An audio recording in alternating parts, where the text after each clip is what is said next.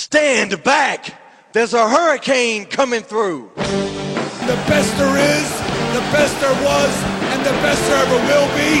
But be the man, you gotta beat the man. Ooh, yeah. You know something, Mean Gene. Raw is Jericho. It doesn't matter what your name is. Austin 316 says I just whipped your ass. It's a surprising to the future is now. How much wood could a woodchuck chuck if a woodchuck could chuck wood? You're welcome. For the benefit of those with flash photography. If you can survive, if I let you. Welcome back to another edition of the Guys Nation Wrestling Podcast. I'm your host, John, joined as always by my good friend and co host, Rob. Another one for the good guys. Oh, that's right. Although the good guys didn't quite get what we wanted this week. Uh, if you want to reach us, it's Gion Wrestling on Twitter, Guys Nation Wrestling on Facebook, and wrestling at guysnation.com is the email if you're still using that. Which we know anybody cool nowadays doesn't email. Yeah, it's all it's all about the 140 characters. Yeah. So get at us on the Twitter. Uh, we will get right back to you with any questions, comments, suggestions for what we should do. Uh, we're thinking about doing some, not just recapping what's going on now, but some more historical shows, maybe where we go over some all-time matches and things like that. So if you have anything you really want to hear, let us know. Uh, so a lot of big things on Raw this week. Uh, arguably bigger than what happened on the pay-per-view. Uh, that seems to be the running theme lately. Uh, so first we see Cena come out and his victorious return to Raw. He's got a got a little extra yo boy in the uh, the initial promo. I don't know if you noticed that. Yeah, he was definitely uh, he was definitely acting a little strange, and uh, I think Sandow kind of hinted at that. Yeah, yeah, maybe that was the purpose of it to kind of, you know, since Sandow's such a grammar Nazi, you know, about language that you would notice that. So, but anyway, that stuck out to me. Um, but yeah, so we get Sandow coming out and you know admonishing Cena for a little bit, saying he's going to cash, and then then he doesn't, and then uh, I think Cena tries to turn him around or something, and he nails him with the briefcase. That's kind of how it went down. Yeah, I just, I just remember that all of a sudden, you know, it looked like Sandow was saying that uh, John Cena looked like he was ripe for uh, ripe for the picking. Then uh, then he said he wasn't going to do it, and then all of a sudden the attack just came out of nowhere. Right, and and I don't know about you, but the attack was great. Uh, you know, the aggressiveness. We've seen him do that with some of his moves in the ring. He does that kind of like repeated knee to the gut. Um, I think that's supposedly some sort of tenet of the Killer Kowalski school of, of wrestling, where they teaches aggressiveness. Uh, so you can see that Sandow can be that that crazy heel, um, and he could play that part in the story. Uh, so that was really cool, and I, and was the best part not when he gets him outside the ring, and he's like, "Rise above this," and throws him at the, at the Right. wall. Oh yeah, I mean, it's, it's the little things like that from Damian Sandow that uh, kind of put him over the top in terms of uh, his potential, because it's not it's not just his ability to cut promos, and it's not just uh, the crispness of his moves. It's uh, it's how he puts it all together and adds that extra one or two percent that uh, a lot of guys just don't do. Yeah, it, it seems like some guys are overwhelmed and they can only focus on you know the move or something like that. But he adds the storytelling element on top of it. Because you figure something like rise above this, you would have thought one of his opponents would have thought to say that to him by now. You know, it's a pretty Yeah. simple thing to come up with. But Yeah, I'm su- I'm Damian. Sandow's the first one to pull it out. Yeah, I'm surprised. I mean, it's it's right there on uh, most of John Cena's T-shirts, right? I mean, you Yeah. know, rise above hate or whatever, and uh, you know, just no one, no one harps on it, and they should. Yeah, and I, I thought what else was great was you know the typical WWE uh, production values. They they showed like a horrified girl with her you know hands over her mouth and everything, like oh my god, John Cena's getting killed. Uh, so yeah, they made it. They made Sandow look great on that, but then we get the match. Uh, they go right to commercial break before the match even starts. I mean, Yeah. it- what's the deal with that? A, a Money in the Bank cash in, and, and we don't get to see the match. You go to commercial break. Right, it, and it just it reeked of it being planned. It reeked of the fact that uh, this wasn't going to be the typical cash in where uh, somebody comes out and maybe they exchange a couple moves, but then you know the, the opportunity was so ripe that it just it's over before it starts. So it Yeah, and you miss you miss that opportunity to have his music hit at a random time and everybody be excited. You know. Yep, yep. And uh, so yeah, I thought I thought that was certainly a uh, a, a down a down part of uh, the opening segment. Yeah. So as soon as they go to commercial, I'm kind of thinking, well, holy s, I can't believe he's actually cashing it. But then at the same time, I'm thinking, well, this kind of means there's no way he's going to win it because it's going to be a long match. Yeah, I, I definitely got a text from you, and you actually said "holy shit," and the fact that uh, fact that there were no exclamation points in it, um, I kind of got the idea that uh, you might not be too thrilled about what you were saying. Well, I didn't want to put the exclamation points to spoil it for you in case you hadn't seen anything. But Right. I wanted to let you know that there was something interesting going on at the beginning Yeah. of the show. Uh, so, so yeah, not only do we get that initial commercial break, but after a couple minutes of wrestling when they come back, we get another commercial break. Two in a cash in. Yeah, that that's a bit much because at that point it's like, okay, this is a legit match, and honestly, there's it probably had more commercial breaks than uh, most of the typical matches on Raw, and Yeah. uh, that's that's really not what you're looking for if you if you're thinking that uh, Damian Sandow might be successful in his cash in. Yeah, and you know, and this really goes back to what I was saying on our post pay per view show about them panicking about ratings. I mean, you, you go ahead and have a cash in with John Cena to start off your show, and they cram two commercials in there. I mean, that's just like desperately trying to improve ratings and get advertisers thrilled about having their commercials thrown into that second that that segment right there. Yep. Yeah, and it. Uh, I don't think it's good for the overall product um, because then you certainly lose out on uh, a few different things. You lose out on potentially building that up more. You lose out on uh, speculation. You lose out on um, uh, just opportunities in the future. Yeah, and so with the match itself, um, at least most people seem to agree, uh, from what I can tell in the, the chatter online, that Sandow acquitted himself very well. Uh, not only with the initial barrage, but during the match, you know, he got to get in a lot of good moves. Um, they told a good story, you know, some exciting kickouts. He's got a good feel for how to kick out, like at the very last millisecond. I noticed, uh, which not every guy seems to have that down. Right. Um, And- so he and- got out of a couple moves from Cena doing that.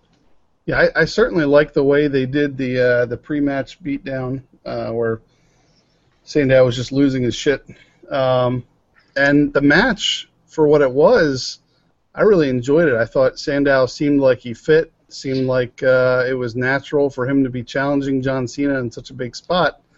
I just didn't feel like, uh, for it being the first show after the pay-per-view, and for it being a cash-in, that the match I, I didn't feel like the match was appropriate for that. If if it were two weeks from now and they were just having a match where Sandow said, I don't need this briefcase, I can can beat you in a non title match and I can earn a shot, Yeah, then I, then I would have felt better about it.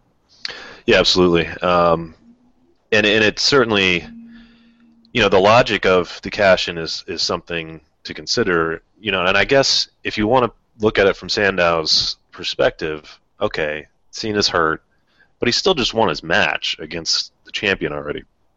And and Right. why would Sandow think just hitting with the briefcase a couple times is going to be enough? Um, I don't know. It, it- for a guy that seems to be so intelligent, that doesn't follow logically. You know, he, he should be waiting for a time where Cena's you know dead in the ring like everybody else does. I mean, he's the smart guy. Why would if everybody else can think of that, why couldn't he? Yeah, it, it reeks of the storyline writers backstage saying, okay, we're having you do this tonight because we need it to happen tonight, and we need you to go out there and think of a reason as to why you're doing this. It, it reeks of not being fully planned out for you know weeks at a time. Well, and it also could easily be, uh, a reverberation of the decision to have Cena come back early and win the world title. Uh, maybe they changed all their plans and they thought, oh, okay, we're taking the world title off Del Rio, we're putting it on Cena, and now we got to get this briefcase out of the way. Yeah, the first opportunity they had, they got the briefcase off of Sandow.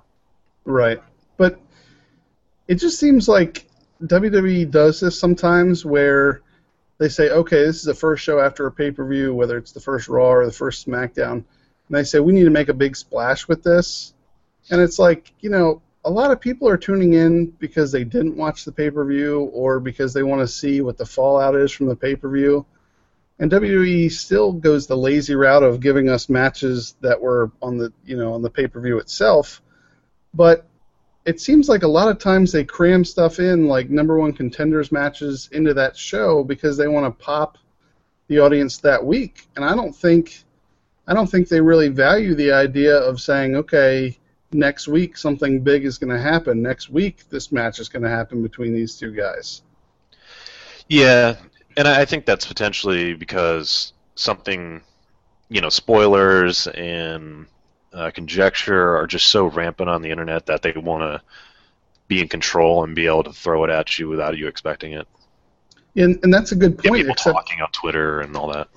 Yeah, and that's a good point. Except that uh, you know occasionally we have something big happen on SmackDown, and WWE.com just announces it, right? Right. So it's like Yeah, I mean, certainly there's a lot of questionable practices, but uh, with with Sandow, I mean, where do you see this taking his character? Uh, you know, I saw him at the end of uh, at the end of the show when they had all the superstars out there. You know, of course, Cena wasn't out there, but Right. Since he's above that, apparently. but you know, Damian Sandow has to be out there looking like a chump. right. Uh, Yeah, so I- I mean, you know, instead of looking like he's pissed off that he lost the match or not even being out there because he's wants wants to say f this to everything, you know, he's out there looking like nothing happened. Uh, so, you know, where do we see him going? Did, does he get involved? I mean, would they put a number one contenders match between him and Del Rio? Could he potentially get into something like that? I think it's possible, but honestly, I think they're just gonna not necessarily drop the ball, but I think they're gonna put the ball down for a while, and I, I think it's not looking good for Damian Sandow to be in and around the main event for a few months. I mean, I think when it comes time for Royal Rumble, they might start building him up a little bit and you know have him get into something there. But I think I think in terms of uh, Survivor Series coming up, I think at best he's going to be involved in maybe a high-profile five-on-five match. I don't see him being the center point of something. Do you think maybe the decision to have him win Money in the Bank uh, all along was an odd decision, and they probably never really planned to have him, you know, ascend in the way that Money in the Bank winners have in the past? I mean, he had never even had an Intercontinental or U.S. title match, let alone held the title. Right. Um, I, I think. I think recently they've kind of not done as much with one of the Money in the Bank winners. I think you know they've they've done they've done okay with with things like okay Randy Orton cashed in that was a big moment uh, at SummerSlam, but then uh, you know Damian Sandow he he makes it a big deal, but then he doesn't actually continue to get built up. And I think last year it was John Cena that, that won Money in the Bank, but Dolph Ziggler had it for a while, and they ele- elevated him for a little bit, but then you know he's just kind of fallen by the wayside again. So I think I think Yeah. they always have one of the Money in the Bank briefcases as the high profile one, and the other one being well we'll elevate this guy you know for a, a month or two. Yeah. So I mean, it begs the question: Do you think if he, if he had won over Cena, would that have been shocking in the sense that it didn't seem like he was ready? Um, I could I could see him as the world heavyweight champion. Um, I could see I could see him as the champion right now. I mean, I think you know he doesn't need to necessarily grow anymore. I mean, it's it's not it's not like they should be worried that he's going to leave like some of the other guys have that have had the belt and you know got risen to the top and then exited like uh, Bobby Lashley. They involved invested a lot in at the at the main event level, and then he left. And Brock Lesnar, same thing. Yeah, uh, well, we'll see where it goes. I mean, truth be told, he's definitely one of my top superstars. So I hope he doesn't fall completely off the map in the way that someone like Ziggler has. Um, Yeah. Because you know, in my humble opinion, I think he's got a lot more potential than Ziggler. But and and quite I know a lot of honest, people disagree with me on that probably. Well, I, I think a lot of people do disagree with you, and and you know, I, I guess I understand where they're coming from. I, I don't I don't follow suit with them, but when I was seeing that all go down on Raw to start Raw, the first Raw after John Cena got that belt, I was disappointed because it, to me it didn't matter whether Damian Sandow won the belt or whether John Cena retained because I, I felt like it was the wrong opportunity to cash in because you could have built up things between them more. And if Sandow wins, then John Cena didn't give enough rub to the belt. And if Cena retains, then you're burying Sandow too early. Sure. Yeah, and it yeah, you miss an opportunity for Sandow to troll him on the mic for a while. I mean, that could have just been good TV for a little bit, regardless of whether he was going to be victorious on the eventual cash in. But you know, that's all in the past now. We'll see what they do going forward. Uh, Cena's going to be on SmackDown, so we'll see how that works out. You know, that might be a way for him to wrestle a little less, yet still be on TV.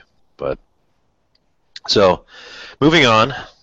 Uh, the next big segment on Monday night was Daniel Bryan confronting, well, HBK calling out Daniel Bryan to the ring um, for what went down. I guess he he decided that uh, Daniel Bryan should shake his hand uh, and show respect to him because he's an A plus player.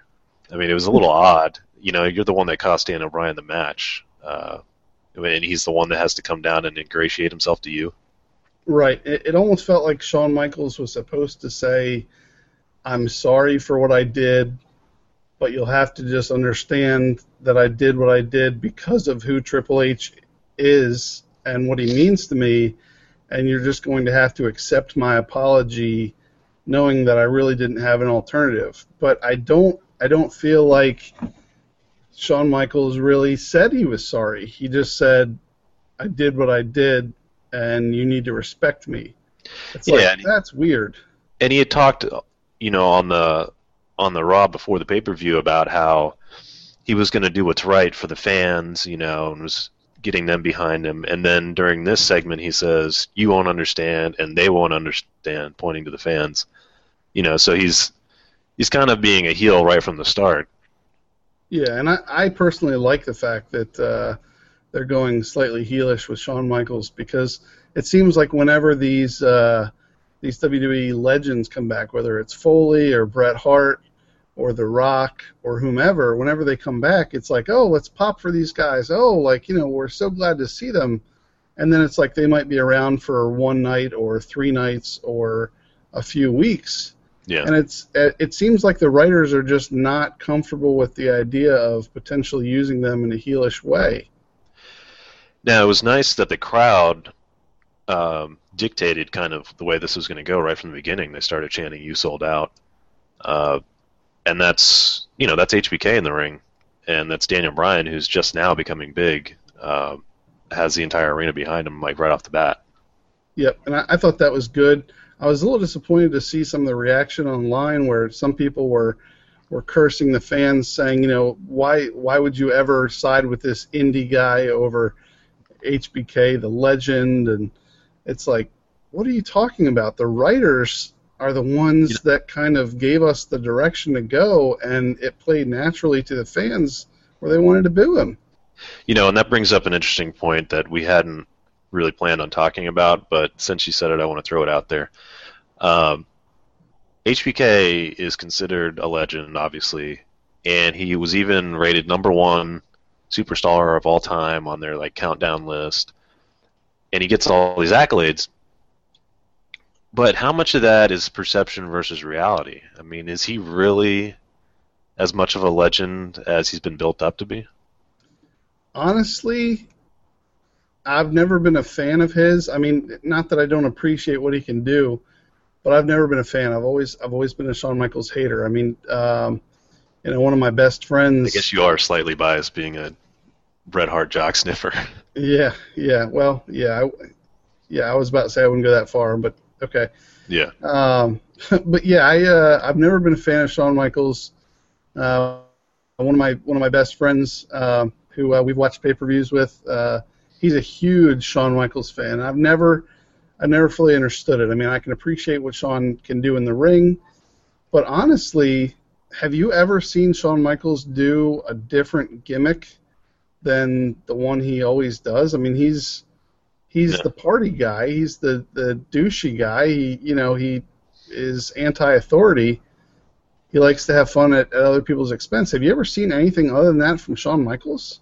No, and and the fact remains that his time on top was the worst time for the WWF. I mean, it was ratings were in the toilet. Uh, it wasn't until he got out of the picture that they started recovering and beating WCW. Right, I and mean, that's a fact. Yeah, and I'm not I'm not a huge fan of D-Generation X. I know after everything I just said that you would think maybe I was, but uh, I will give DX credit. They were entertaining and they were a significant part of the uh, history of the business. But if you look at it, DX wasn't really as good at it as it got to be until Shawn Michaels took a back seat and you know was out of the picture, and it was Triple H leading the group that included Chyna and the New Age Outlaws and X Pac. Yeah, absolutely. Yeah, I mean, most of the memorable moments, uh, you know, that you'll see in video highlights of DX is from that period when he wasn't involved.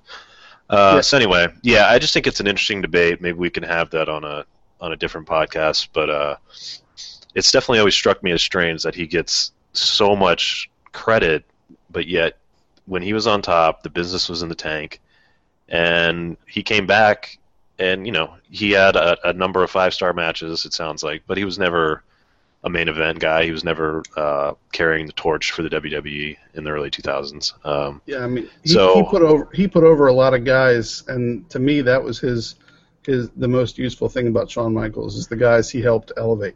and you gotta you gotta think maybe that was um, his lot in the business at that point. That Vince probably said, "Look, you're not going to be the champion, but if you want to come in here and do right by all these guys, then then we'll have you." Yeah, and and you know it's probably a much bigger discussion we won't get into today, but you know in a lot of ways, the talk of of Shawn Michaels before he left the business was that for a little while is that uh, he did a lot of politicking backstage. He wasn't cooperative with other guys. He didn't want to put anybody else over. Yeah. He just wanted to be the top guy. Yeah, and there's a there's rumors and stories I've seen that he refused to put The Rock over, and The Rock's never actually had a match with him other than a tag match. He refuses to work with him. So I don't know. Interesting stuff there. So uh, yeah, I've I find it hard to side with HBK, and but there's certainly fans out there like your friend, and I had another friend myself that is just a huge mark and will never like anybody else. Um, one other point I want to make about that segment was uh, when Shawn Michaels was saying, "I took you to finishing school," and the Right. second he said that, the camera flipped to Daniel Bryan, and he's got his raggedy hair and, and ratty beard and all this. And it's like, yeah, he just came out of finishing school. Right, right, right. He's like this this polished young man now, right? yeah, but uh, that was good stuff. So uh, later on, Daniel Bryan has been moved into a different storyline. Um, who knows if they're all related or not? I think there's some speculation to be had. Uh, but Daniel Bryan was backstage with the ever amazingly hot Renee Young, and uh, she steps aside, and he's looking around, and then boom, the Wyatts attack him.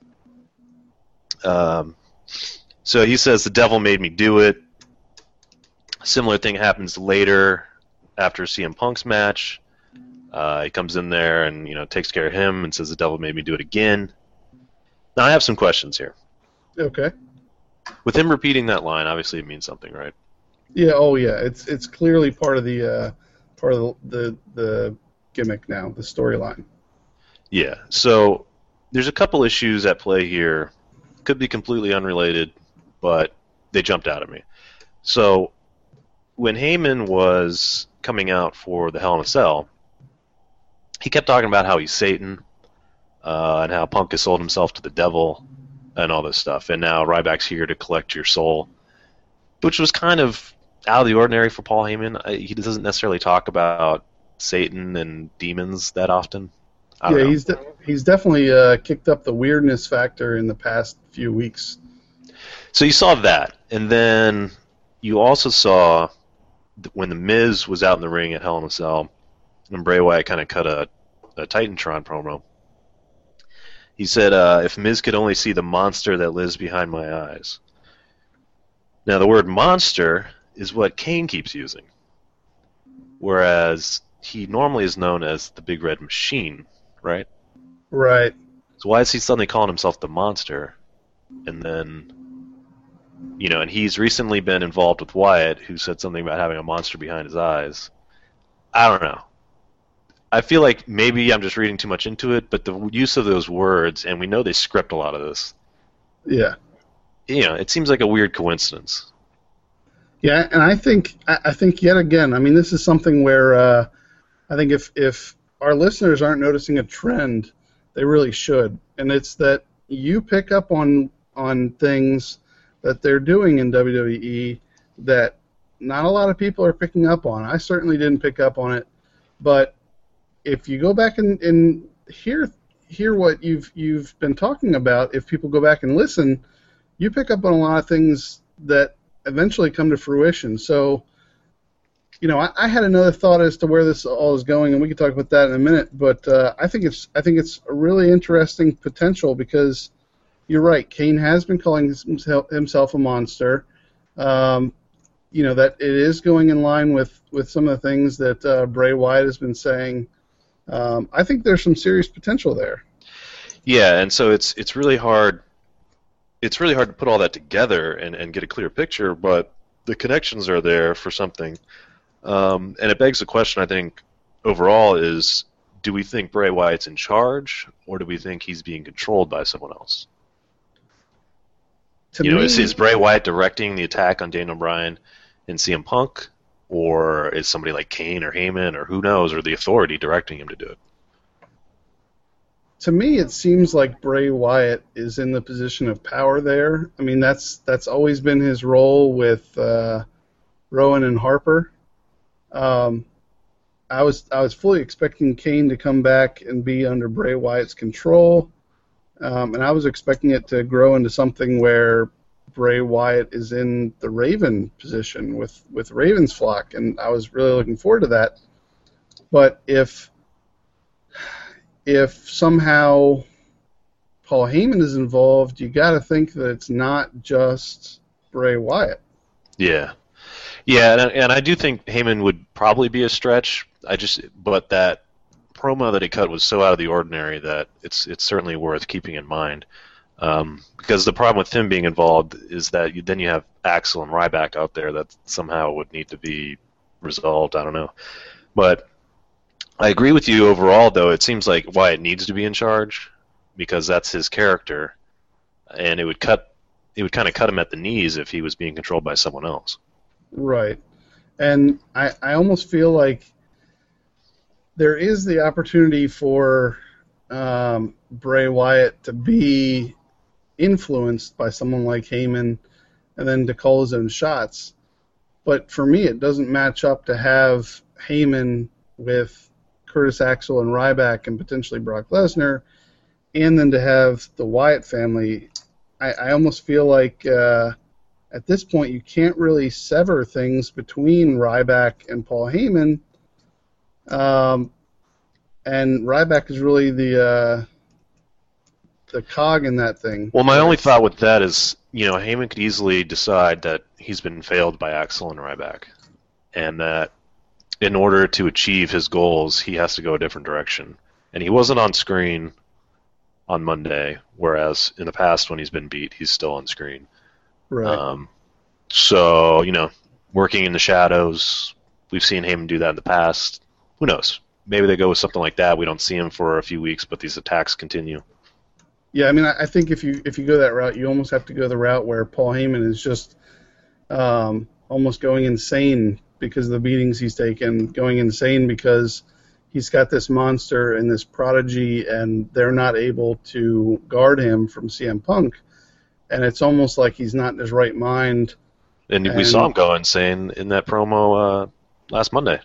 Yep. The volcano and all that. Right, right. So, yeah, I, I think there's a potential that uh, he's somehow a follower of Bray Wyatt and directing some things. Yeah. But uh, I don't know. It's it's it's tough to tell. Yeah, Bray Wyatt's such a strong character that you know I hope I hope uh, he doesn't get undermined by by a different authority figure. But you know his his in ring work I guess needs needs some work. But but as a character he, he's amazing and and the uh, the beatdown on Daniel Bryan you know with just kind of the body language he was using was really good. Uh, and and most people seem to agree he's one of the creepiest characters they've seen in a while. Oh, absolutely. And I think even even in the ways that he might be limited in his in-ring ability, he's still got certain moves that he does extremely well. He's still got that style to him. I don't want to say I don't want to I don't want to take too much to to compare him to The Rock, but I'll tell you that The Rock wasn't always extremely fundamentally sound. I mean, he did certain moves great. He added a certain flair and it's a different style certainly than what Bray Wyatt does, but they each have that intangible, that that extra two percent that I was talking about with Sandow. And when you have that, you don't have to know a thousand moves. You don't have to do all the things right. You don't have to be exciting in the ring because the things you do tell a story and they intrigue the viewers. Yeah, absolutely. And I, I think most of us can agree that when he's on the screen, we can't take our eyes off of it, and that's that's always a good thing.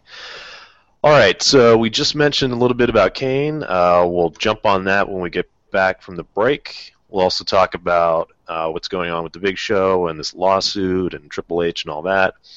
Uh, we'll talk about tag division. Uh, a couple interesting matches went down there. And is there a crack in the Shield? We'll discuss that on the next segment.